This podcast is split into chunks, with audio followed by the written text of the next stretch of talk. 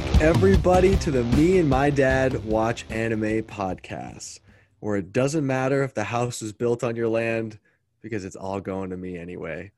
my name is Drew, and I'm here with my dad, David. Greetings, friends. Nice. And this week we watch Isamu Takahata's clapback to Totoro, the family epic My Neighbors the Yamadas. Before we get into the show, let's let the people know. Dad, what are we under the influence of? We I will be podcasting under the influence of Noble Vines collection, Uh-huh. a 2017 California Cabernet. Oh my god. Yeah, as you can uh, probably guess, I'm partial to Cabernets because that's all we've drank. Hey, I'm doing the same exact thing, except I'm doing the the the most inexpensive version of this. I'm gonna probably get into my financial strife at the moment, uh, in, a little bit later. But the cul-de-sac is what I'm going with. Cabernet Sauvignon. They don't even have a fucking date on this Date thing. on it, so no. yeah, so you could be drinking it from 20 years ago, the other day. I feel Mr. like I'm uh, having a flashback to my younger days when uh, we drank like Boone's Farm. Boone's Farm. Oh yeah, it was a nasty wine type, cheap. You know, used Uh-huh. to be so- girls used to drink it more than guys, obviously, but that was the thing when I was in high school. Boone's Farm, Shout out to Zanka. Anyone in New Hampshire knows what I'm talking about. Zanka. yeah, uh, well, at least you guys graduated to vodka. It And wasn't not- a graduation; it was a degradation. and let's let's not try to degrade the experience by talking us uh, talking about us getting fucked up right away. Dad, I know you've done your research. What can you tell me about my neighbors, the Yamadas? There's not a lot of research out there. I mean, this film wasn't. Um, I mean, it only had like nine reviews on Rotten Tomatoes. Really? Yeah, and uh, had like I think it was a seventy-eight percent approval rating based on I think it said eight reviews, but I think it's it's up to nine now. you Um, would think that Jim Belushi alone would get you at least 80, but yeah, I found that interesting that Belushi was part of this, and um, Molly Shannon. Molly Shannon was also. It's funny whenever I watch these animated films and then I see the actors. To me, I can you know some of them are obvious that you Mhm. can definitely tell that they're the actors, but th- that didn't. I, I guess maybe it did. You know, after I saw the name, that I go, oh yeah, I guess that is Jim Belushi. His voice is very recognizable. To, for whatever reason, I was never a big Belushi guy, but he has just kind of worked his way into my subconscious. Yeah, and um, definitely a change for Studio Ghibli in terms of the animation. a departure, you think? Yes, yes. Sort of uh, curious how this got greenlighted. Wow. No. We're starting. Uh, I mean, we can get into letterbox if that's the case. We don't have to marinate No, on this I, anymore. I mean, I definitely. It, I mean, it, it, it's inventive and, um, but uh, not what I'm used to. Didn't uh, catch your attention. No, it didn't.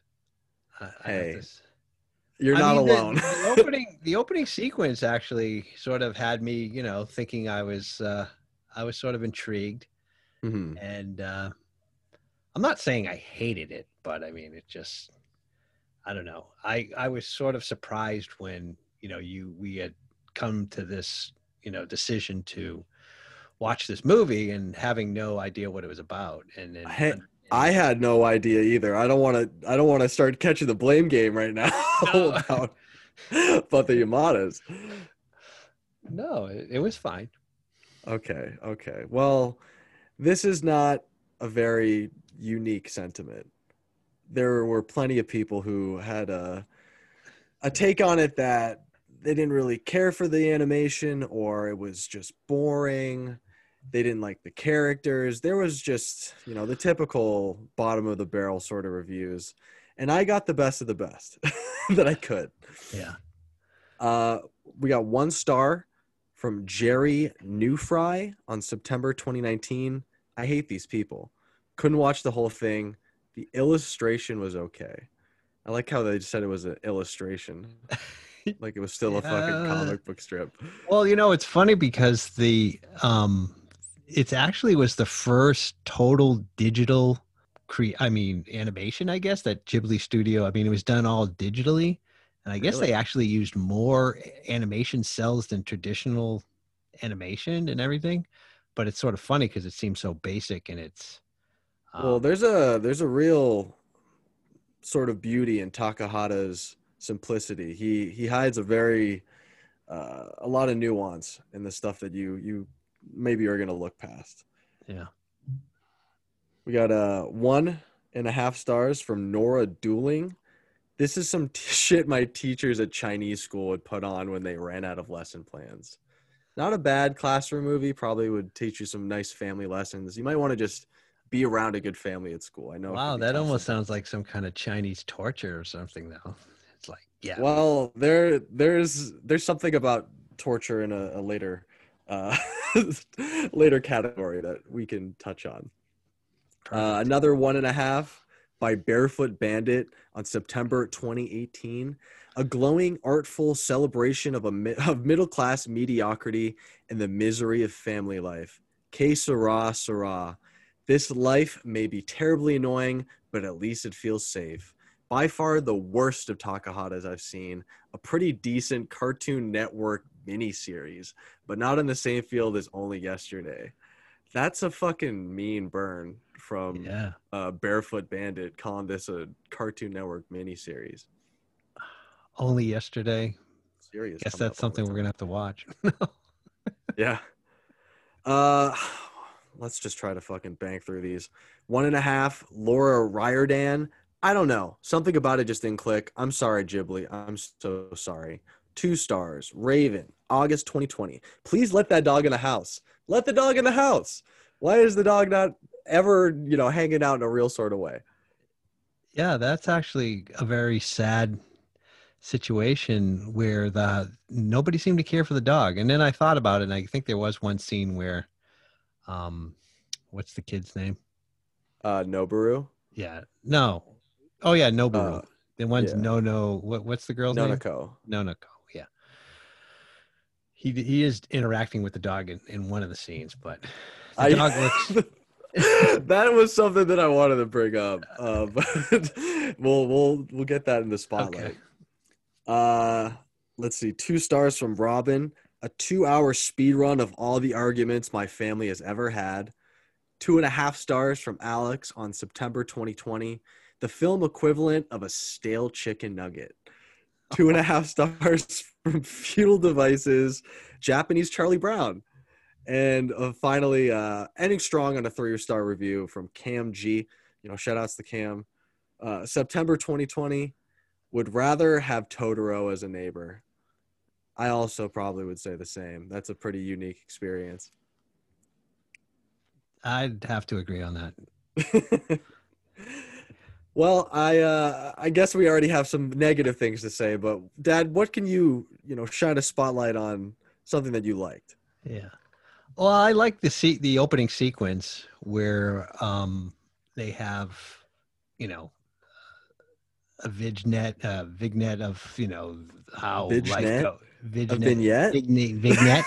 Vignette? yeah. I gotta stop drinking. Yeah, we Um, need to pick the energy up. We're fucking yeah. slurring our words. it's it's almost uh, eight o'clock on the night of the election. We're not releasing these in real time, but we're fucking hitting the yeah. I, I need to clear it up before I, make a, a good vote tomorrow. yeah, Um, we need to. but no, I, I like that whole beginning sequence, and I, I was had high hopes for the the the movie based on that, and then it sort of just lost me. But yeah, the the vignettes, as you say, there was a certain repetition, and I, the way I was consuming it, it worked well for me because I had to frequently stop, and I was like, you know, writing stuff down to fill out these categories. And it was much more digestible when you broke it down into little episodes because, in a way, I mean, they're just like internet shorts that they've just put together that are beautifully fucking animated. The things that you know maybe you wouldn't get in your your typical YouTube video is just the intelligence. And what I mean by that is when uh Taka or excuse me, not Takahata, uh Takashi, there we go. When Takashi is putting the car into gear, when the car is coming back home and you know, it's supposed to be darker but uh, the the background is all white, the way the the light works in that scene, there's a lot of things going on and the way that he hides it behind this minimal cartoon comic veneer i mean it, it's really something to behold. But the observations about family this movie was a perfect example of the universality of the banal. You know all the the stupid shit like you know when, when noboru is just outside fucking playing around with a dog fucking around with it Yeah. like that is like such a specific thing that Yeah. I have done many times. yeah. No, he it definitely nails that, like you said. I mean, I I definitely see. I mean, it's probably something where I wish I could watch this movie again, so I could so I could pick up on more of this stuff. But I sort of had a hard time getting through it. I I don't know. Mhm. Just uh, didn't uh, capture anything for me. For sure, for sure. Well, uh, I know it might be hard to have gotten through the movie, but maybe you were able to take in some of the wisdom that Takahata was trying to pass down to us. What was your takeaway from this movie, your unintentional lesson? thing I can say is que sera Hell yeah. will be, which was a perfect way to end the the movie. I thought that was a beautiful sequence as well. Yeah. I, being that I watched this movie maybe a little bit closer, I did take some stuff away. There was some things that I really, you know, resonated with, and things that maybe aren't too far uh, of a stretch for me to believe are a good thing. Number one, uh, have babies as soon as possible, and I say that not because I want a kid, but because coming inside people feels really good. Lesson number two. Nothing to say? Okay. I can't wait till you have a kid. Maybe one day. Uh, capitalize on your family's inheritance.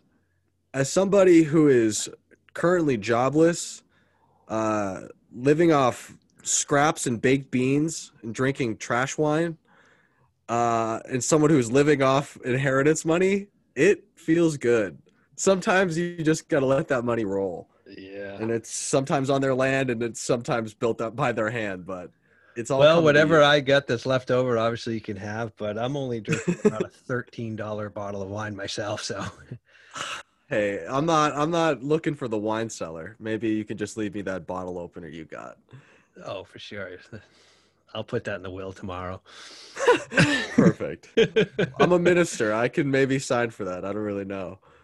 Final lesson: there is just the universality in the the banal. There's just the way that you can kind of connect with anybody, connect with anything. Uh, you just got to look for yourself in it. You got to be selfish. Look for your own memories and other people. You know. All I'm throwing a lot at you right now. I'm trying to Yeah. get this fucking shit going yeah. because we're heading right into three lies and a truth, and you gotta get your head back together. All right. I'm ready. All right. I hope you put some layups in here. No, I don't. I'm I'm shooting Steph Curry fucking 35 footers from half court. I don't play around with my lies. No, I only I only want to tell the truth, but I'm just such a good liar. Uh, you are because I'm having a hard time with these. perfect, perfect, perfect. First entry. While the movie is based on a Japanese comic strip, the original was not called My Neighbor the Yamadas. Instead, the strip was titled Nono-chan and featured Nonoko as the main character. This new title was chosen by Isao Takahata himself, and the decision was made to better encapsulate the more family-centric story he wished to tell. Ironically, after the film's success in Japan, the name of the comic strip was subsequently changed to match the films. Entry number two. As is common with any artist, Takahata in his betrayal of Noboru's birth, found inspiration in the stories of old. Noboru's large peach floating down the river and its discovery by his mother and father is actually a reference to a popular Japanese folk hero, Peach Boy. Born from a peach, Peach Boy, once grown into adolescence, goes off to fight a band of marauding ogres on a distant island where he befriends a talking dog, a monkey, and a pheasant, who are all volunteer to help him in exchange for a portion of his dumplings. Entry number three. Following his death in 2018, Takahata was publicly mourned by fans and creators alike. In an interview after his passing, while promoting The Incredibles 2, where he worked as a story consultant, screenwriter Michael Arndt said, I wrote Little Miss Sunshine right after seeing My Neighbor the Yamadas. I was at the MoMA in the year 2000. I walked out of theater in a daze. I don't want to say I ripped him off, but I was very moved by that movie, then and now.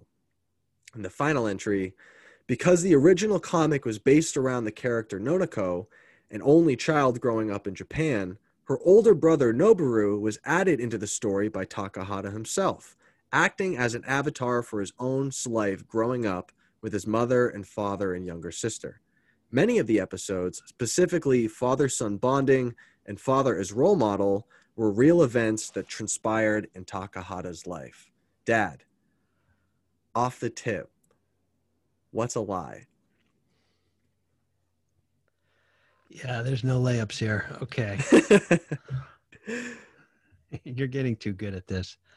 Um, I, I'm relishing in the chance to write the shit up.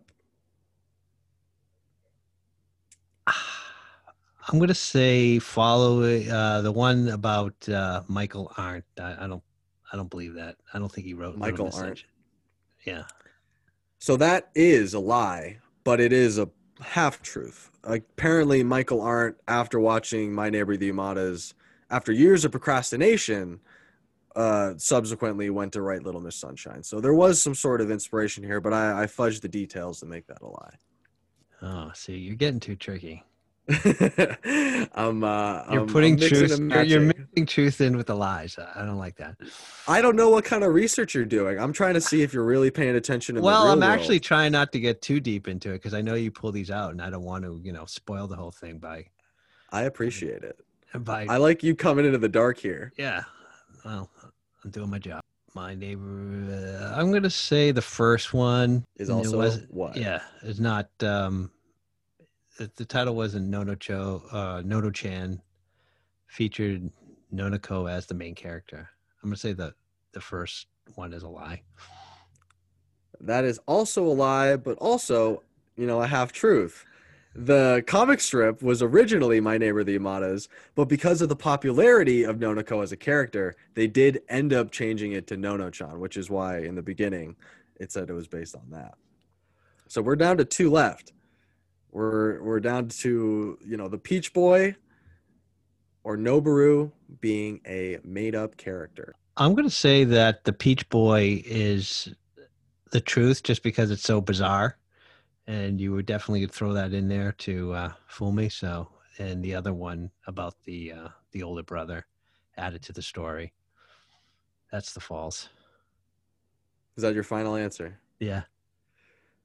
Peach Boy, you got it. yes.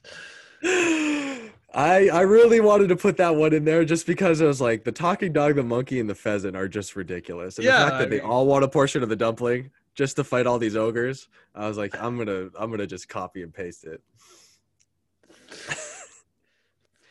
talking dog, a monkey, and a pheasant. Hey, when you're when like, you're coming out of a big peach in the river, life is going to be crazy for you anyways. Yeah. I'm, you might I'm as well have some strange friends. I'm surprised that's not, you know, been made into a, a Ghibli movie at this point. I mean, it sounds like that might be pretty good. Well, we're some working uh, screenwriters, or maybe just casting directors, but we'll, we're, we're trying to ogres. that is, is definitely the Shrek uh, universe. That, that's definitely uh, good uh, Ghibli stuff right there when they when DreamWorks comes out with a Shrek Five, we'll throw the Peach Boy subplot in there, see if they bite. Yeah. Excellent. Dad, I know there wasn't a lot of attention, but I want to know how much there was. So I'm gonna I'm gonna see how much you were paying attention.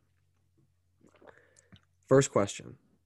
On New Year's Day, Takashi organizes a series of cards in each family member's names. How many cards does Noboru receive? Is it A, 2, B, 4, C, 6, or D, 8?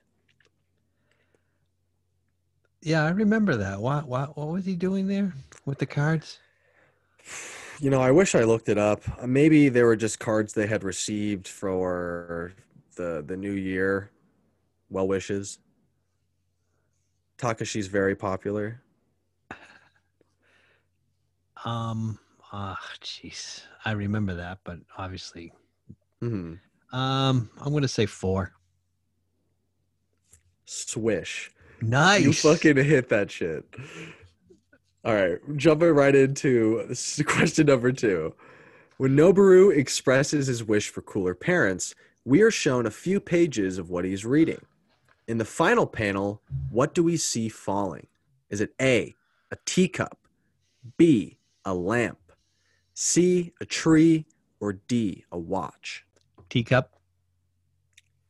Swish! Whoa. Wow, you're bringing some fucking buzz off the bench. Nice. Question number three. When Matsuko asks Takashi to go to the store, he tells her he won't forget the list of five items she needs. What was something she didn't ask for? Was it A, cucumbers, B, ham, C, seaweed, or D, light bulbs? I think I know this one. Seaweed. You're on fire, dude. Nice. You just you just back someone down in the post. You put Game some fucking seven. Game seven, and I am just lighting it up. the dream shake for the layup. Nice. Question number four. During Matsuko and Takashi's duel for the television, you can still hear the commentators announcing the baseball game. What old Japanese stadium do they reference? Is it A, Kashima Stadium, B, Koshien Stadium, C, Kintetsu Stadium, or D, Korakuen Stadium? Kashima. Uh, Kashima is incorrect. Korakuen Stadium, the previous home to the Giants, apparently. Yeah, I went in for the dunk. it's okay. Sometimes the rim has to slam it back. Yeah. That's I got- the got- que sera yeah. sera life. All right, next question. While Noboru is on the phone with a girl he likes, we can hear a sped up version of their mostly one sided conversation. What did this girl trade her tuna fish sandwich for? Was it A, egg salad, B, peanut butter and jelly, C, a ham sandwich, or D, cupcake? Or a cupcake. I just read it off the page. Oh, I would hope that she wanted the cupcake. No, our girl loves a, a nice, well made egg salad. That mayo, that egg, the gooey stuff, they're there for that. No way. Never trade. No way. what are you questioning the ref? He's going to get your ass out of the game. Do they even like is PB and J's big in Japan? You know, or is that big worldwide? Is that like a universal sandwich? PB and J. I think I think PB and J's will be eaten everywhere in the universe at one point. It's just too good not to share with the. I aliens. almost said ham sandwich because um, I recently watched Ponyo and uh, you went back to Ponyo. no, well, I mean this was You're a Ponyo truther. This yes, I love Ponyo. I'm- No, fucking Ponyo, Ponyo loves ham, and uh, it just instantly made me want to say ham sandwich. But Yeah, there you thought the Ghibli. Well, they thought the wanted ham too, and she wanted them to get ham in the uh, the list of things Mhm. to buy at the store. So you know, just don't think girls are looking for egg salad, young girls. No. But I guess it's just the rage. Final. This is the final question, Dad. We can switch over metaphors. We can make this a football thing. You're Cam Newton. like, You're Cam Newton in the uh, the, the in the oh, red zone. no. Oh no. This is your last Oh, chance. fumble! In the episode Regret, Matsuko is heard listening to a classic, uh, excuse me, to classical music. Who is the composer? Is it A, Johann Brahms, B, Gustav Mahler, C, Richard Wagner, or D, Franz Schubert? I think it's Wagner. That's a fumble. That's a strip sack. You didn't Oh, even make it out of the pocket. oh my god. It's a It it's a tough out- week. Yeah. Went freaking bad in the second half. That's sad. Yeah, you were able to, you know, break through the end zone, but uh, you know, we we we weren't able to pull it through. There's another week. It's a long season. This is a long, you know, life. We I don't know. I feel like I'm what? Two and five. hey, I mean, uh, you know, Kirk Cousins is is throwing picks every week, and he's still getting paid millions of dollars. Like everybody makes mistakes. yeah, I think Cam's only getting what, a million? Yeah, we're we're depleted. Yeah. According At least to we're getting it for a budget.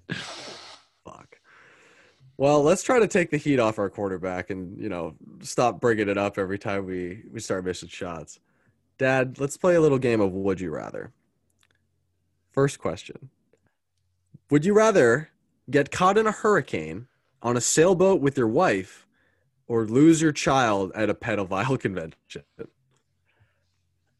Uh, that's a no-brainer. I'll uh I'll take the hurricane. Wow. I would have just laughed my ass off if you went with the other one, but I respect you not even, you know, continuing. No. That's Because you have to ask, having- why are you even near that thing? I guess why why is there a convention like that? No, I mean, no, you you don't even you're not within, you know, 20 miles of that thing. that sounds like a sting operation. uh, okay, maybe I'm not gonna get you with that one. But would you rather ride everywhere on a tricycle or listen to your parents argue every day for the entire length of the workday?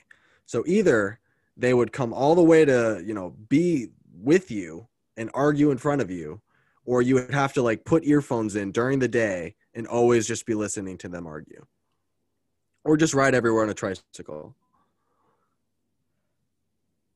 ride everywhere on a tricycle or listen to your parents? Yeah, I got no problem with that. I'll listen to them argue. Really? You just Yeah, listen to your I'm parents the- I bicker mean, forever? Nah, I just can't do the tricycle thing. Uh, I mean, either that, yeah. I guess you, I guess in the the hypothetical of this question, you can't even walk. You have to fucking go everywhere on this trike.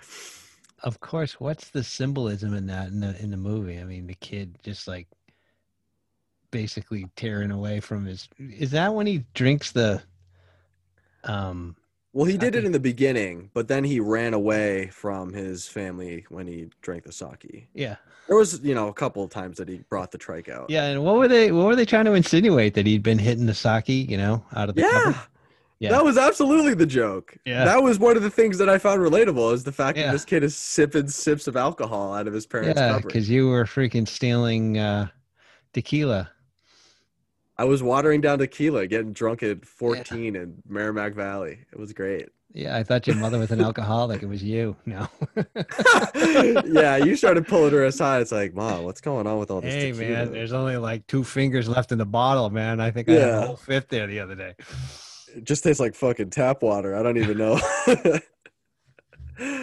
all right. Would you rather wake up naked and be shot out of a peach somewhere in the world once a day? So like a John, like a Malkovich situation where you're just like being shot out of something, but it's a peach and you're butt ass naked and it's going to happen at any point in the day. Or be sentenced to cut 1 billion pieces of bamboo in a Japanese gulag.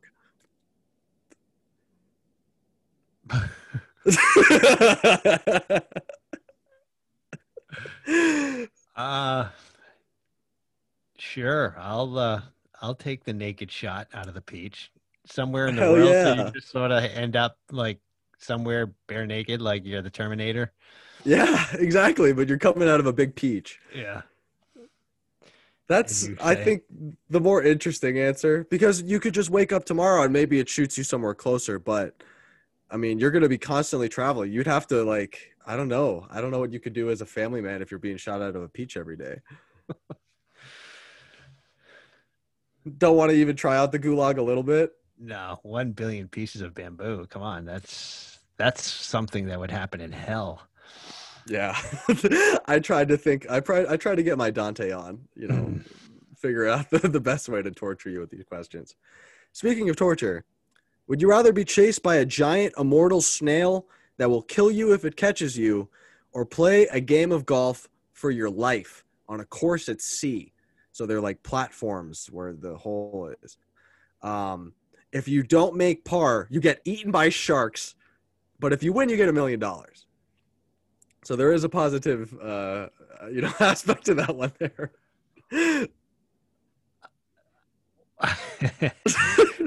I don't want to uh, put my life on my golf game, especially right now. My golf game's not very good.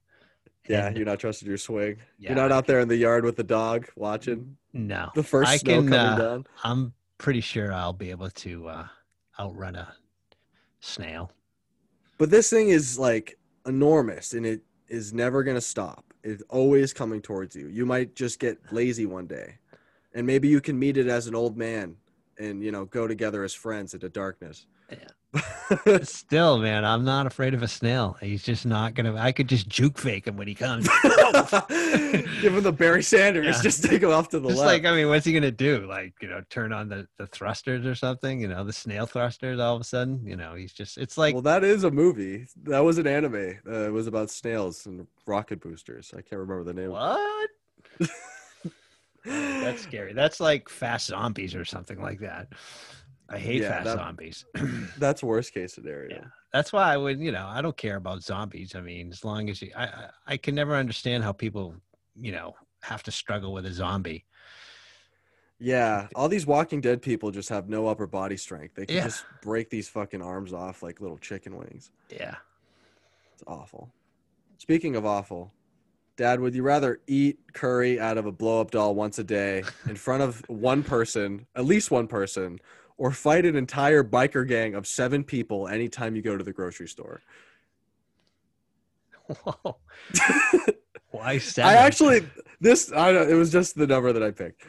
But this actually this question was worse because I was I originally had it as eat curry out of a used blow up doll once a day in front of at least one person. But I, I wanted to change it to something that's at least a little more hygienic.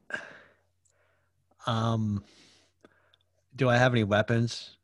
No, you're just fucking No, I hand just to hand combat. hand to hand combat. So well, it's know, an honor system. Like you guys just meet each other there out in front of the grocery store, and you know, So they're just someone waiting dies, they for die. me. They're like, here he comes. And, just- yeah. and it's like, I got to take my beating. Yeah, they got their fucking wine bottles over their fingers, like Warriors, Oh, David. no, come out to play. Yeah, they're sitting Oh. outside of Ingles waiting for your ass. yeah. Oh boy. Eat curry out of a blow up doll. Well, as long as the blow up doll's not being. Well, you have to in front of somebody. So imagine, you know, mom has to watch you eat it out of a blow up doll every single day. Would that affect your Well, I mean, if she knows that, I, you know, the alternative is that I'm going to get my ass kicked every day by some bikers. I'm doing this for you, honey. like, I'm hey, baby, I'm just going to eat this curry. yeah. I'm going to have to eat the curry because I'm just, I'm not a fighter. Yeah, I guess it's better to get your ass kicked. You know, if it was one on one, maybe I'd take it. yeah, at that point, it's just you're trying to outduel that Yeah. person. I'd probably just run around him or something. You know I mean? I could outrun him, but seven guys, they'd probably chase me Juke down. him in the bakery aisle. Yeah. Fucking throw a muffin at him. Dad, what do you see these characters doing in their future? We're doing a Ghibli all grown up. I want to know your potential sequel ideas. I just want to know where you feel like the Yamadas are gonna continue their life. Yeah, I had a hard time with this because their lives are their lives pretty boring. I don't see them, uh, you know, doing anything else. Um, Well, you got to think big. I mean, this is franchise potential. This could be well, I like was National thinking, I'm Lampoon. thinking like, oh, National Lampoon. Wow. You throw all the Yamadas in there, just Yeah. like start doing. Well, I'm thinking stuff. like the old man, you know, he gets a little pissed off because he was, you know, emasculated in front of his family from the By the biker. yeah. And of course, he has these dreams of being this biker hero, you know, superhero. yeah, the. Moonlight Rider. Yeah. So he uh he becomes a vigilante and uh starts, you know, cleaning up the uh Japanese neighborhoods of bikers. just cleaning up the bikers. Yeah, exactly. That's just one of the things. Actually, I had a weird thing where I remember this cartoon when I was growing up. It was called Hong Kong Phooey. Remember? You don't remember it. And uh, no, I don't. no, but it just like there's it's it's a cartoon where this janitor who he is uh he works in this police station Uh-huh. and he um he basically turns into this alter ego Hong Kong Phooey and he has a dog and basically he's he's like learning like kung fu through this you know book that he has and he's you know solving crimes but obviously he's very inept at doing it and the dog that his dog is constantly like in the background so every time he screws up the dog somehow does something so that he accomplishes like you know like he puts something and he bounces off something and he hit gets back and hits the villain you know only because the dog sort of redirected him or something like that so i see the dog the family dog gets involved in it and sort of like he's just animated uh Uh-huh. you know helper to the father and he uh it's a recreation of the hong kong phooey cartoon uh based on I want uh, you to picture me as a Ghibli executive, Dad. I want you to look me in the eye, and I want you to tell me, you know what you should do with the Yamadas? Have you heard of Hong Kong Phooey? Which might be I have. I've no, nothing. wait. Studio Ghibli films are all messed up. There's no freaking rhyme or all reason. messed so if I- up. yeah, there's so much surrealism. I'm actually just proposing that we just bring in Hong Kong Phooey. It's just Okay. loosely based on a Hong Kong Hong Kong Phooey, you know, basis. Yeah, okay, it's an adaptation yeah, with a, a, a genre twist with Yeah. Hong Kong Phooey. yeah. That might be that might be something we have to apologize for later. So I don't he's, know you know, well, we're definitely gonna have to apologize for it because it's. Yeah, that long explanation was just an apology. I have I have an idea that might be more of, of a passion project, you know, something that I I would kind of, you know, scribble along with every once in a while. Once I finally get a new job, I'll be writing it on napkins and in my server notebook, just a screenplay about Noboru. You know, just growing up, all the the really pivotal experiences that he's going to have as a young man. The first time, you know, I know in my personal life, the first time that he figured it out that it looks white when it comes out. That was a Oh, scary no. experience. That's something that could be part of the movie. You know, his first kiss with a girl. What color did you think it might be? I thought it was just a feeling, a tickle. I was too The young. to funny thing about that is when when I was a kid, we had a um, a kid in the neighborhood. Of course, we didn't know anything about sex, and Uh-huh. he had claimed to have sex, and uh, he said it came out like green BBs. Why is that the better alternative? Shoot it's not. like No, it's gun. not better. I mean, I'm just saying. I mean, we didn't know any better, so we were just like, Yeah. "What green BBs? Like, what the hell are we, frogs?" And uh, Do frogs shoot out BBs? well, they, no, they don't have BBs, but if you've ever seen frog eggs, you know what I mean. They're like, Oh, you mean eggs? Yeah. I thought you meant like frog nut. Like I, I, just, mean, I don't know. It would was just green BBs. It was just like you know. So obviously, uh, we soon found out. Of course, we had a you know we found a good stash of pornographic magazines that. Uh, Why is that such a thing for like people your age? Like finding fucking porn out in the the wilderness. Well, because we didn't have the internet, obviously, and uh, but that's that's different from than just like acquiring porno mags. The fact that you just fucking found them is a completely different thing.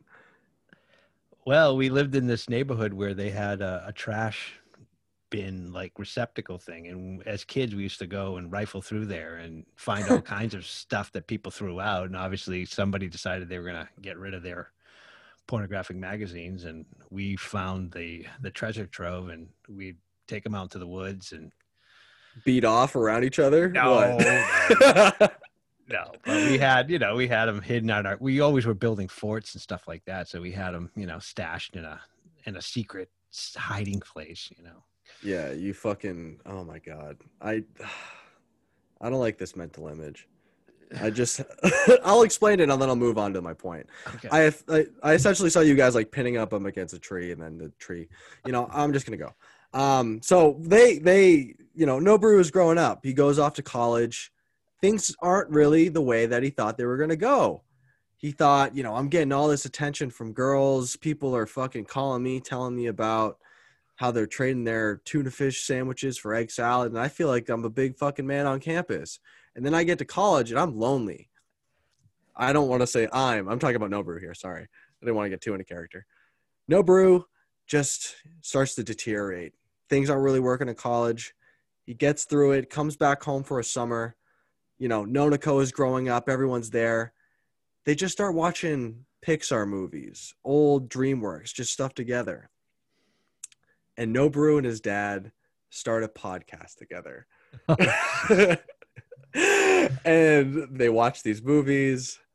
They have a, I mean, maybe Nobu is not drinking age. I don't know where they are. Actually, yeah, Japan, he could be drinking at that point.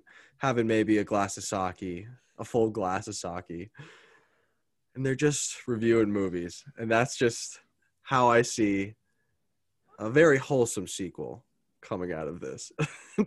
and maybe a plug for our own sort of merchandise if we want to. I don't know that I, I feel like that's sad that you watched this movie and you somehow twisted it into a real life father and son podcast. I mean, every every you know sad movie ends in a podcast. I feel like that's the usually the end plot line is that some traumatic shit happens. and Well, no, I'd say that's it. a happy ending. So yeah, I'm glad. I'm glad we're we're defining it as a happy ending. Yeah. It might not be my best idea. Uh, this this movie definitely. Well, you think my Hong Kong. Phooey one was a good idea? No, it got shot down. Well, yeah, it might have been shot down because it was racist. I don't know yet, but I'm kidding. I'm kidding. It might have been. I mean, I wonder if Hong Kong Phooey was considered. I mean, if I wonder if they would allow that kind of animation at this point. Was it an animation? Yeah, it was a it was a Saturday morning cartoon. Oh, It was called Hong Kong Phooey. And the weird thing is the character, I think it was Scatman Crothers or something, played the voice of Hong Kong Phooey. oh, the guy from The Shining. yeah. That's so funny. And uh, you actually have to look it up. It, it was it was a really funny cartoon. I don't know why to this day. I mean, it had this theme song. It was like Hong Kong Phooey, number one super guy. Hong Kong Phooey, faster than a human eye. And uh, That's enough. yeah. this is the closest we've ever. I'm telling you, everybody that if anyone listens to this podcast, they will definitely, after hearing this, will go and look up Hong Kong Phooey. Um, they'll probably be able to. We're yeah, we're gonna have to fucking review Hong Kong Phooey one of these episodes. Maybe they had Yeah. a movie special. I can't wait. Yeah, yeah. well, you know, we're we're not on our best behavior, but let's talk about what this movie might be the best of. Let's try to put a couple of these these Yamada family members on the, the Rushmore. We have our uh, our dad category of the week, which I always appreciate. It's best husband and wife battles. Does Takashi and Matsuko, uh, their TV remote duel, beat out the attic scene into the uh in the introduction of the bald avengers No, with the, oliver and barbara rose and michael douglas and kathleen turner and war of roses oh my god okay sorry do you you don't Uh, do you know what that scene is? I have well the fact that i just read that whole sentence in a Yeah. uh, in, a in a fog doesn't uh No, bode in, in that movie, they're they're basically going through a divorce, and of course, through the whole movie, they're they're in you know, battling each other. Uh-huh. And uh, there's a sequence when they're in the attic and they're having this big fight. And then all of a sudden, you know, they're fighting each other, getting all sweaty. And then, of course, Michael Douglas starts to get all like sort of turned on by the whole thing. And he starts, you know, next thing you know, she's, you know, they start kissing and everything. And then uh, she start, uh, Kathleen Turner starts to, he, she goes, he go, uh, I don't know if she says it or he says it. She goes, "Oh yeah, bring out the bald Avenger." and then yeah, and then she starts to go down on him, and of course, then she bites him. While and yeah, it's Does she take the head off? no, no, no, but she just Oh bites bites him, and of course, he's like ah. But it's a pretty funny scene. The bald Avenger. Dude. Michael I- Douglas. I had to bring is- that in because the introduction of the bald Avenger. I mean, I'm glad you you told that story because I, you know, I was lost there for a second. Then I was like, oh, this is about head. And I was gonna say, Michael Douglas is one of those actors who I don't know what it is about him in movies, but he's just getting sucked. Like he's Yeah. just getting his dick sucked in Yeah. a bunch of different movies. Yeah, yeah. Must be part of well, his. thi- this is like a comedy, so it's like a comedy. It's not one of Michael Oh. Douglas's. You know, he was the man for a while in the movie. Yeah, fatal attraction type of Oh thing. yeah, uh, we had Brad Pitt and Angelina Jolie and Mr. and Mrs. Smith, and then Arnold Schwarzenegger and Sharon Stone in Total Recall. So if I'm reading this correctly, this looks like three people or three options. So Takashi and Matsuko might get on here. Uh, Well, I had another one. I actually had another one that was. oh, did you? Did I fuck that up? Yeah, it was. In, My bad. uh, crap. It was an honorable mention though, because the Ah, actual okay. the the two ca- it, was, it had Michael Fassbender and uh, I don't remember the other actress. I think it was in Hay Haywire. And uh, they're Maybe actually I- they're basically playing husband and wife. They're two spies, but they're really not husband and wife. So that's why I was an honorable Oh, okay. But they have a, a That's big- why I, I I did actually delete that because I saw that I was just like, all right, so that this isn't a husband and wife, so it doesn't. Yeah. It, well, I guess Takashi and Matsuko can have a, a sort of interim spot on the Rushmore until we we figure out our technical difficulties. I can't even tell you. All, I mean, who's on the Rushmore anymore? Um, It's just Trump now. He took them all. Oh, He took them all down and put them. Did you know that they actually made like a, a uh, what was it the this uh, they drafted a governor? plan? No, the the governor did like a a thing that had Trump. I think he gave him like a, a simulated statue or something like Oh. that. that him on the Rushmore or something stupid. That's funny. At least I read something like that. But um, That's a very considerate gift. of The governor. yeah, from North Dakota or South Dakota, wherever it is. Um, just That was my Oh. favorite. One of my favorite parts of the movie, though, was their remote control duel. I thought that was Yeah. funny. I did like that as well. Uh, that was probably one of the things I enjoyed the most about the animation, as well as the the baseball scene. I thought that was really neat. Yeah. Well, I guess this is just another battle between, uh, you know, dads and moms because I'm going best movie dads. Does Takashi beat out Atticus Finch from To Kill a Mockingbird, Liam Neeson Taken, Chris Gardner or Will Smith from Pursuit of Happiness, or Dan or not it's not Dan Levy, Eugene Levy as Mr. Levenstein in American Pie. Does Takashi get on the best dad rush board. There was a couple of honorable mentions. I had the man from the road, Robert De Niro and Meet the Parents, Darth Vader, uh, Bruce Willis in Armageddon, Chevy Chase in the National Lampoon's franchise, and Ted Kramer, Dustin Hoffman from Kramer versus Kramer. Dad, what do you think? No, No, not even close. No. doesn't fucking you know, you know Takashi can't approach Atticus Finch. That's just not going to happen. No, no. He'll shoot him like that dog in the street. I mean, Liam Neeson and Taken. I mean, Takashi couldn't even, you know, stand up to the he bikers. could, couldn't even talk down the bikers. Liam Neeson's oh, breaking Oh, dudes' no. The- fingers. the- and you know, the fucking killing 'em. grandmother had to freaking shame him. You know, she she used like you know some kind of Jedi mind. trick. reverse psychology. Yeah, exactly. so no. Well, Takashi might be a Takashi bad- is, you know, really. And I will say something about Takashi though. He had a good golf swing. Did he? Yeah. I noticed that. I, I I critiqued his golf swing, and I said, "Yeah, he's a golfer." Damn. That's that's some high praise. Yeah. That's Takahata at his best. He's he's watching Tiger Woods and Oh, yeah. animating from there. Had a great follow through, and I was just like, "Wow, he he he knows how to hit the ball." What do you think his top drive is? How far do you think he's hitting that thing? I don't think. I think he's probably maybe two thirty. Wow. He's Sort of short. Although you know, sometimes those those short you know guys surprise you. He might have He- some. He's got that stocky Jim Belushi Yeah, energy. He does. Yeah, actually, he's got some weight behind maybe his uh, drive. So wouldn't it wouldn't surprise me if he could push it out there past 250.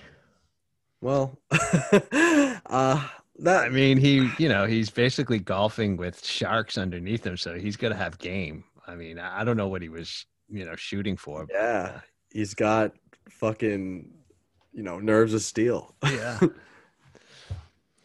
Well, Takashi's not going to make it onto the Rushmore, but you know, maybe maybe Matsuko has a chance. Does Matsuko beat out Sandra Bullock in The Blind Side, Holly Hunter as Elastigirl in The Incredibles, uh, Maria von Trapp Ju- or Julie Andrews in The Sound of Music, or Marge Simpson from the the Simpsons movie? Actually, that's one of the things that I forgot on the dads. I should have put uh, Homer up there, but I guess it doesn't matter. Oh, Yeah, he- there. He I was gonna say- win. no, he can't even beat out Homer. No, Homer. No, for sure not. No. There was a few honorable mentions that I forgot to mention. Sarah Connor from The Terminator, Laurie Metcalf in Lady Bird, Jennifer Lawrence in Mother, uh, Molly Weasley in Harry Potter, and Sally Fields as Mrs. Gump from Forrest Gump. Does Matsuko No. Rushmore? No, No. it's okay. These are some hardcore choices.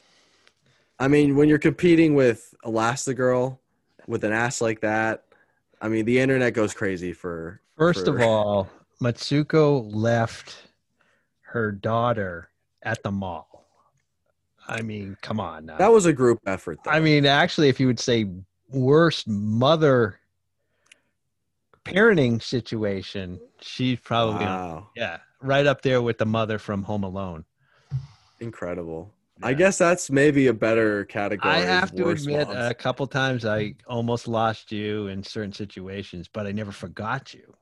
But I almost, yeah. that's the more sentimental thing. It's like, hey, he died, but I never forgot No, him. no, no.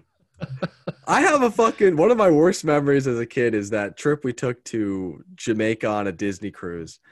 And you guys put me on some sort of fucking inner tube and I just started floating out to sea. And I was scared stiff. I didn't say anything and a kind stranger came out of the water and pushed me back to shore. Otherwise, you guys would have lost me. I know you keep bringing that up, but I, I don't remember that happening. And um, I might have been. you I keep bringing that up like it's a thing I'm talking about Yeah. in therapy. It probably wasn't even that bad. You probably had some because the whole thing it was like a sandbar. I mean, you could basically stand up. I could basically stand up. That hurts to hear. Maybe I could, maybe I couldn't. I'm telling you, it was like it was kid friendly. I mean, it, it they have that island, Castaway Cay. You can't drown This- there. I mean, I'm dude. sure you might have thought because you were on a float or something and you had no idea what the depth of the water was, but and you were floating away somewhere. But this is a real eye. Uh, this is an eye opener. yeah, I've blamed every sort of failed Yeah. relationship or fall ship in my life on Yeah. this incident, and I'm just completely wrong. well, I'm just Incredible. I'm trying to correct that, and I'm trying to, you know, bring This my, is what this podcast really my is. Just- parenthood back to you know a higher standard that you somehow thought we failed you at that age. Yeah, you guys aren't a Yamadas of yourself. We have uh, best brother sister duos in movies. Does Noboru beat out Luke Skywalker and Leia in Star Wars? Jeanie and Ferris Bueller in Ferris Bueller's Day Off? Uh, Bart and Lisa Simpson in the Simpsons movie? And Jem and Scout into Killing Mockingbird? Uh, did I have more than four there? Yeah, I guess I did. Uh, honorable mentions: Nick and Margot and Gone Girl, JGL and Chloe Moretz in 500 Days of Summer, Jamie Lynn Curtis uh, as Laurie Strode in Halloween and Michael Myers, uh, Chris Evans and Jessica Alba in The Fantastic Four, Nick, oh yeah, I already had that. No, uh, Joaquin Phoenix and Connie Nielsen as Commodus and Lucia or Lucilla, whatever her fucking name is, and Gladiator. Is Noboru and Nonoko getting on the Rushmore? That's, I can already kind of guess what you're gonna say. Nope. Not a fucking chance. No. Get the hell out of here, Noboru and Nonoko. Is it my imagination or it didn't seem like Notiko was really featured in the movie very much. She didn't really have any real other than in the opening sequence where they leave her at the mall. And I thought that was interesting how she uh would say that she, no, she's not lost. Her, her parents her parents got lost, you know what I mean? Uh, I thought that she- was cute. yeah, that's pretty funny. Uh, we have two more categories. might be the only sane person in the family, actually. That's fair. I mean, she is eight years old, so uh, it's hard to be insane at that at age. Yeah, not that they were insane. I guess maybe the most well-adjusted. She had Yeah. uh, yeah. I thought these people were fine. There was a lot of comments like that. They're like, "These people fucking suck." I was just like, "This is just life, dude." Speaking of which, does my neighbor Yamadas get onto the best slice of life movie Rushmore? Does it beat out Boyhood by Richard Linklater, Tree of Life by Terrence Malick, The Last Picture Show by Peter Bogdanovich, or Moonlight by Barry Jenkins? And a few honorable mentions Manchester by the Sea, The Terminal, Captain Fantastic, Fences, Frances Ha, What's Eating Gilbert Grape, and The Wrestler. Does My Neighbor the Yamadas get into that sweet slice of life? Uh, I, I think they actually might be making a bid, but it's close. Yeah. What's the one that's the weakest that you're you're trying to inch out? I don't remember the what the last picture show, Peter.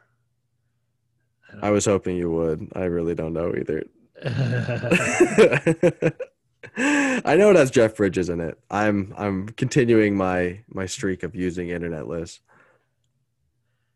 I've always had a problem with the Tree of Life, although I like the movie, but it was weird.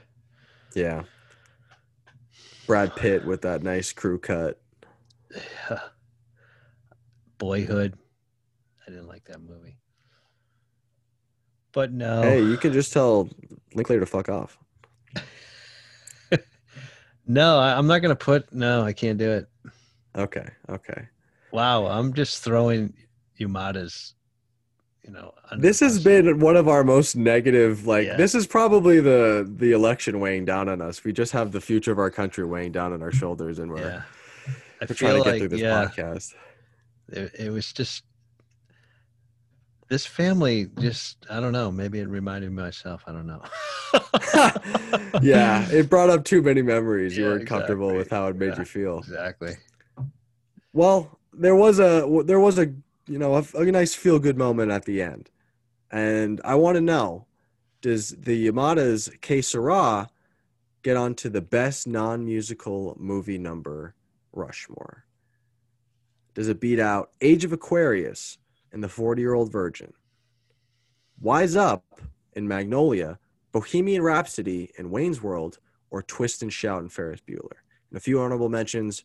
Billy's uh, Billy's victory song from Billy Madison, Cuban Pete from The Mask, Before Sunset, Let Me Sing You a Waltz, Springtime for Hitler and the Producers, Johnny Be Good from Back to the Future, and one of my favorites, Holding Out for a Hero in Shrek 2. Dad, does Que get onto that non-musical movie number Rushmore?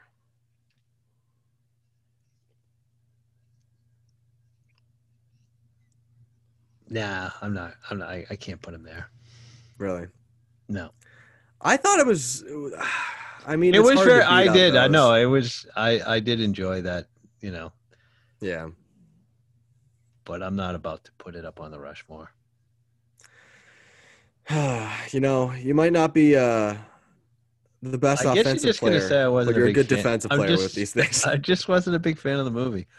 hey, you know, we're trying to we're trying to you know make this movie approachable for everybody. That's why we're Yeah. hopefully gonna recast it in such a way that it is a little bit more watchable. We're doing a live action Netflix recast of My Neighbor the Amadas. All right, let's. Who is your it. director? I think uh, Judd Apatow is got to be perfect for this. I think that was a really, really good choice. I think Judd Apatow is got the same kind of energy that you need. Maybe not. I mean, the surrealism is kind of there with the Age of the Aquarius as an example, but I don't know. It just seemed like this was like a definite Judd Apatow movie. I mean, based uh, on a Chinese comic strip. or no, what? Oh, I thought you were gonna. I thought it was Japanese. I didn't know what you're saying. what did I, I say? had uh, you had Chinese. oh yeah, Japanese. I'm sorry. I had uh, Taika Waititi. He was uh, the director who did Jojo Rabbit and um, that vampire show. I don't even, you know, I'm drawing a blank. But- Vampire show. Yeah, it, it's a some show on FX.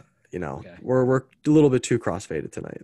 Yeah. I think he has the, the nice sort of comedic edge uh, to kind of take on the Yamada family and portray them in the, the the true light that they need to be shown. Because your Judd Apatow is so fitting, who did you have as your Takashi? I feel this is apt. Seth Rogen. Seth Rogen. Okay. I I mean I'm down for it. I mean he you know Jim Belushi and Seth Rogen are sort of in the same Yeah. range for I me. thought that. Uh, yeah. It's not a bad pick. I had two options. I had one that I think would be perfect, although he is Korean. Uh, it is Kang Ho Song. He was in uh, a lot of Bong Joon Ho movies, and he was in Parasite as the the father. I just think he would, you know, be a perfect casting for that. Uh, David Harbour was another choice that I had. The, when I was looking for these people, I was just like, who has, you know, this dad energy, or who, who have I seen as kind of like a dad type figure? And I, I see David Harbour, although he is a physically imposing person. He played uh, Hellboy, so maybe he wasn't necessarily the the shrimpy T- Takashi, if you want to call him shrimpy. I don't know, like if you're comparing him to the bikers, he kind of gets emasculated, but I think David Harbour would be a good choice. Yeah, I like those. Who is your Matsuko?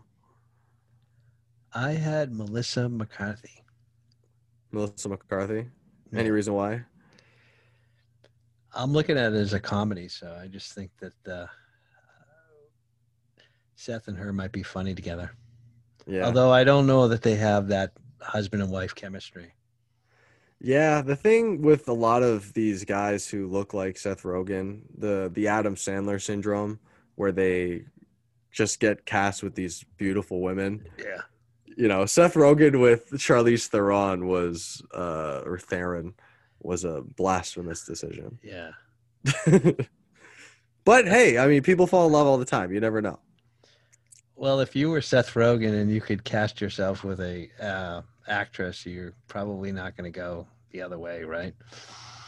That's They- fair. I mean, I'm not gonna. I'm and not Adam gonna say no Sandler's probably the perfect. I mean, come on, he's just going down the list. Yeah, Sandler has been having just like extramarital affairs every time he writes a script. Like it- everything that comes through his fucking doorstep is is compromising for his marriage. yes. For my Matsuko, I had uh, Tang Hein Jin. Uh, I'm terribly sorry if I butchered that name, uh, but she was actually the mother in Parasite, and I think just those two characters together kind of had a, a Yamada-esque feeling to them. So I think they'd be able to reinvent those roles and you know fill the spot uh, for Matsuko. I also had Olivia Colman, Alex Borstein, and Maya Rudolph as potential options for uh, our good old girl Matsuko, eating cookies, forgetting shit all the time, even her child. She's not a bad mom. She's just forgetful. Drinks too much ginger. Yeah, I can see a uh, Maya Rudolph. I thought she also had some mom energy, and Alex Borstein is the voice of uh, fucking what's her name, Lois Griffin from Family Guy. She was also in Ted. Like I don't know if you've seen that, but she just has a very Matsuko energy that I'm kind of taking off of her. Uh, this is a grab bag here with Noboru. I'm I'm not like impressed by any of our picks, including my own. I think Uh, yours, your secondary I, pick. No, I like the Archie Yates. I think he's uh, the the kid that was in Jojo Rabbit. Yeah, I came around to that just like looking at it a little bit more. You had uh our boy young Sh- you said young Sheldon on the docket. Oh, did I? Yeah, Ian. Armitage. yeah. No, I don't like that. I mean, it, I was just trying to find somebody that's, you know, in that age group, and uh, there's not a lot to pick from. Casting kids is so hard because Yeah. it feels pedophilic when I start like searching. It's like, all right, young actor or actress, like eight years old. And as soon as I type that in, I'm like, the FBI is out the fucking door. Like they're Oh, no. they're watching in my windows. yeah. It makes me feel weird. I don't like casting children at these movies, Yeah. even though oft- oftentimes these are children's movies. Yeah. Well, the thing about it too is that a lot of these actors that when you think of, you know, younger actors, you realize that you know there was like three years ago. Like, oh yeah, he Yeah. been perfect, but now like when you see him three years later, it's like, oh no, now he's like, you know, he's shaving. Yeah. and, well, uh, that's where I came into some trouble with my pick of. I had Roman Griffin Davis, who is the fucking Jojo Rabbit, and I had Ed Oxenbould from Wildlife, uh, which was the Paul Dano movie with Jake Gyllenhaal. Um, yeah, I remember that. but he, I mean, there was just like a a specific time that that actor would have worked, but he's 19 now. I just see old pictures. All these people have to get the Irishman treatment. That's essentially what we're gonna have to call the the the CGI, where they get a little age back because that goes into my Nonoko. Yeah, but that's sad if you're gonna take like a 15 year old and try to make him like 10. Whatever. I mean, what matters anymore? If we're just rebuilding these people just from images that we make out of a computer, like, you know, the sky is the limit. okay. Hey, Let's make if we can do make- it, let's do it. let's make Ed Oxenbould 12 again. Let's not fuck around. We have the technology. We can do this. Spe- oh, I was gonna say, Ian Armitage and what who you have as your Nonoko just have a lockdown in all these fucking age groups because they're all like in between. But who is your Nonoko? Um, Brooklyn uh, Prince. Brooklyn Prince is holding down the eight to like ten year old casting in this fucking show. I didn't know what to do because I thought that was the perfect casting too. Yeah. Yeah, I I, also I, ha- was having a hard time with this whole thing. It took me a long time to even come up with anybody, but and then when I saw her, I go, "Oh, perfect." Yeah, Just- they're just so particular. Hey, I think you I think you did well with uh, Brooklyn Prince. I've been trying to put Julia Butters in just any child role. I, like- actually like that one too. When I saw that, I'm like, "Oh, no, that that's a good pick right there." I can see her sort of, you know, holding a Game Boy, looking wide-eyed as her parents say some traumatic shit. I think she has the the the Tarantino blessing that's Well, going to get her into the definitely role. could play that precocious little girl, and uh, Mhm. I actually might like her better than my pick. Wow. Fuck Brooklyn Prince. Sorry. No, but- no, I'm just I'm just saying that. I mean, it's 50-50. okay. Either one. just as a you know a throwaway CGI answer, I just wanted to bring back, uh, however old Abigail Breslin was in Little Miss Sunshine, just as a callback to Michael Yeah. Arndt loving Oh, the Yamadas, okay. just getting her in that role. Who did you have as your Shige? Well, if they can, uh, Shirley MacLaine. I don't. I think she's Shirley like 80. MacLaine. Yeah, she's pretty. Yeah, she right was now. 86. when I was, that's the thing. That's like, like I explained before. The way I was that wondering, like, if Betty White was able to, you know, make it back onto the. I mean, is she still kicking, or I mean, is she still? uh Betty White is not only kicking, but she might be the cure to coronavirus. Like there's something in her blood that is virulent. Or I hope that's the right way you say that. but But, uh, uh, she, I mean, I think she just had. She could play that, you know. spunky Why? grandma. she- yeah. She just she came immediately to mind actually. Then when I saw her age, I was like, oh geez, I wonder if she's still even acting. But Yeah, sometimes you gotta be an 86 year old playing a 7 year old. I think once you kind of make it past the a certain range, you can play whatever age old woman you want. They just gotta either put more prosthetics on you or dust you up a little bit. I had uh, Rhea Perlman, who I found out was Danny DeVito's estranged wife. That was news to me.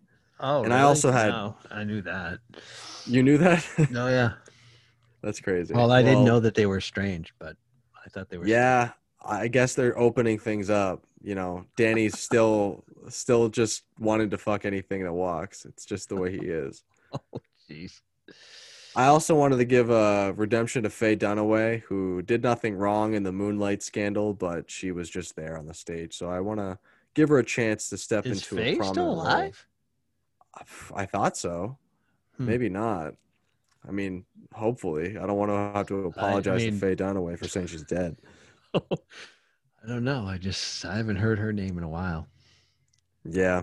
Well, once once she, you know, was associated with the the, the messed up Oscar, they blacklisted her. They said no more Faye Dunaway. You know what I found out too is like you know when they they played the the song "Que Sera Sera," Mhm. obviously that was made um, famous by Doris Day, Mhm. and um, I was trying to fit Doris Day in here somehow, but she just died last year. She was ninety seven. Really? Yeah. Shit. And Hopefully then her only, I mean, it was just, it's funny when you go back and look at some of these things, you start reading their Wikipedia page, and Doris Day had one son, Terry Melcher. He Mhm. was like a record producer, and he actually like was going to produce some music by Charles Manson, and he was the um, the owner, uh, the previous owner of the house that um, ma- um, uh, who who did Manson kill? The, the oh Sharon Tate. That's, There we go. Yeah. Sharon Tate. yeah, sh- they they moved into the house. Her and Polanski moved into Terry Melcher's house, and Mhm. originally it was thought that um, Manson had you know went back to that house thinking he was going to kill Terry Melcher, but and I guess there's some of the you know the the girls that were involved in the murder said that they did go back there to sort of scare Melcher, but it was just weird. It's like oh my gosh, there's like tie-ins to Charles Manson, but you know Hey, it's a small world. you have It- it, you know. Six degrees of Manson. Yes, It's- exactly. well, we've hit that part of the podcast, Dad. It's the last call, and I think we probably should stop drinking. what are your I'm, questions for the director? I must. Oh, I did kill the bottle. No wonder. Oh my god. We're fucking stumbling out of the gate. Yeah. We haven't even left. What is this Monday night? Damn it. Yeah. We need to get back to getting off these Zoom calls. Once I get my COVID test back, things are going to get back to normal. Okay. I can't be going to weddings anymore. I don't know that necessarily going to make it normal. We're still going to be drinking wine. Yeah, that's true. We can be alcoholics around each other at least. Yeah. It'll just be like Sunday afternoon. Yeah. Hopefully Cam Newton Oh, hasn't fumbled the yeah. ball. Yeah, exactly. We're riding high off of fucking Pat's victory. Let's Any questions for the director, Dad? Well, I was wondering why in the the opening sequence they were showing babies. I mean, what were they? Cabbage Patch? Cabbage Yeah. Patch? Uh, yeah. I think that was the joke.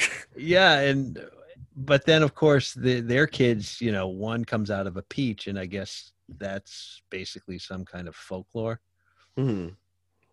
I didn't find what the bamboo thing was about.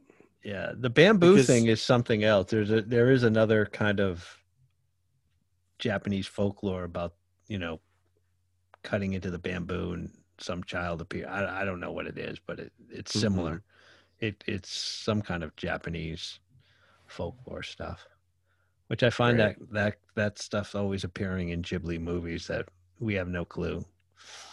You got to look for your stories and your ancestors. Yeah. You know, there's a wealth there. And uh I'm just pissed that nobody cared about the dog. They cared about it from a distance. It's- nobody played with it. Oh, of course, Noboru did, you know, do some weird stuff, but I think the dog was pissed off by it. It was just like, you know, he, he didn't look like he was happy. Well, Looked like he, he ran just- into. Oh, sorry. He just seemed to be totally disgusted by this family, quite honestly. It always so had this face like, oh, I can't believe I live with these people.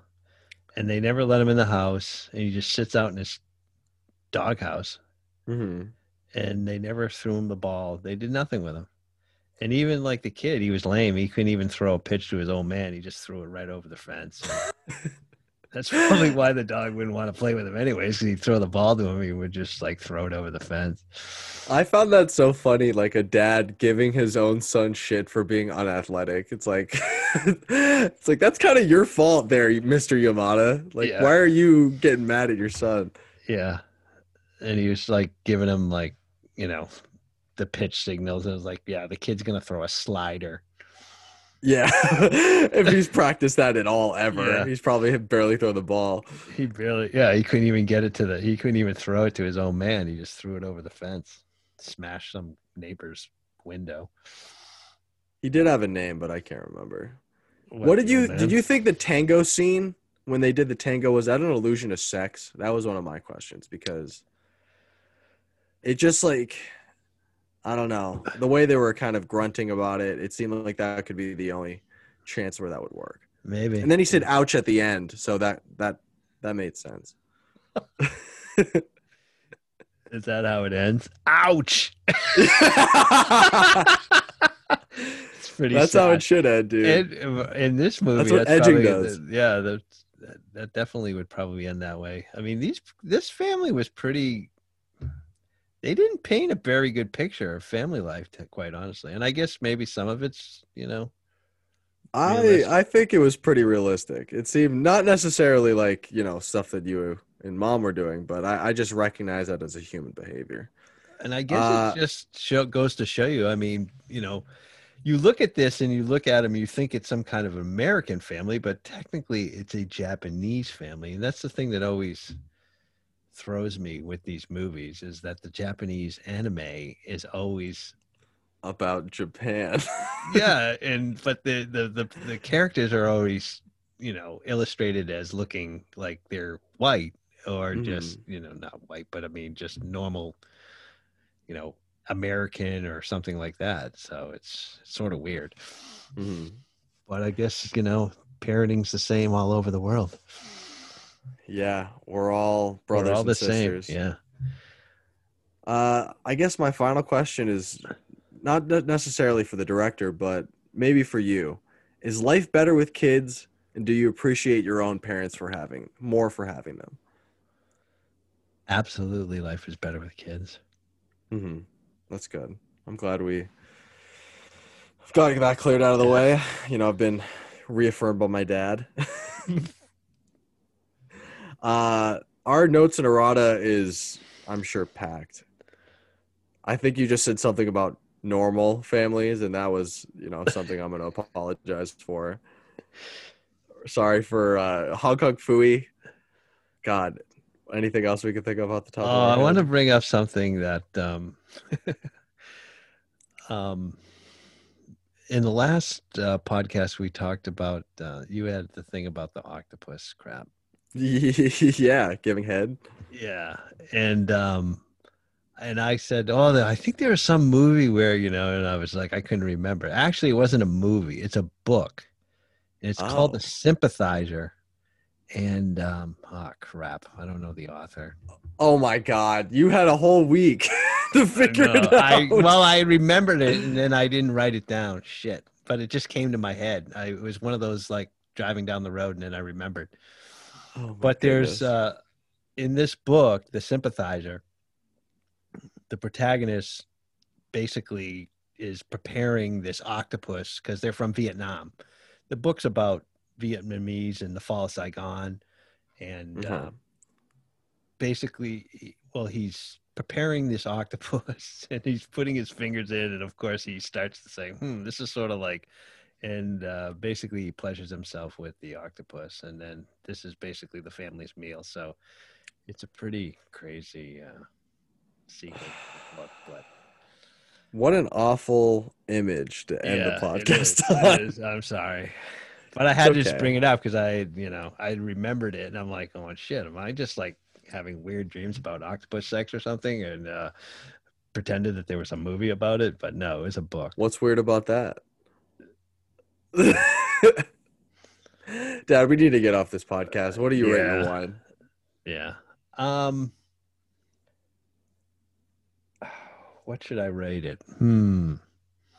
I liked it. Yeah. Yeah. Um, I guess I'm just gonna go with it. I can't think of anything to give it a uh, a relatable rating based on the show, but I'm just gonna say it's like an eight out of ten.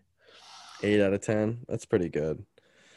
I'm gonna just because cul-de-sac is right down the middle of the road. I'm gonna give it three neglected dogs out of five. Wow.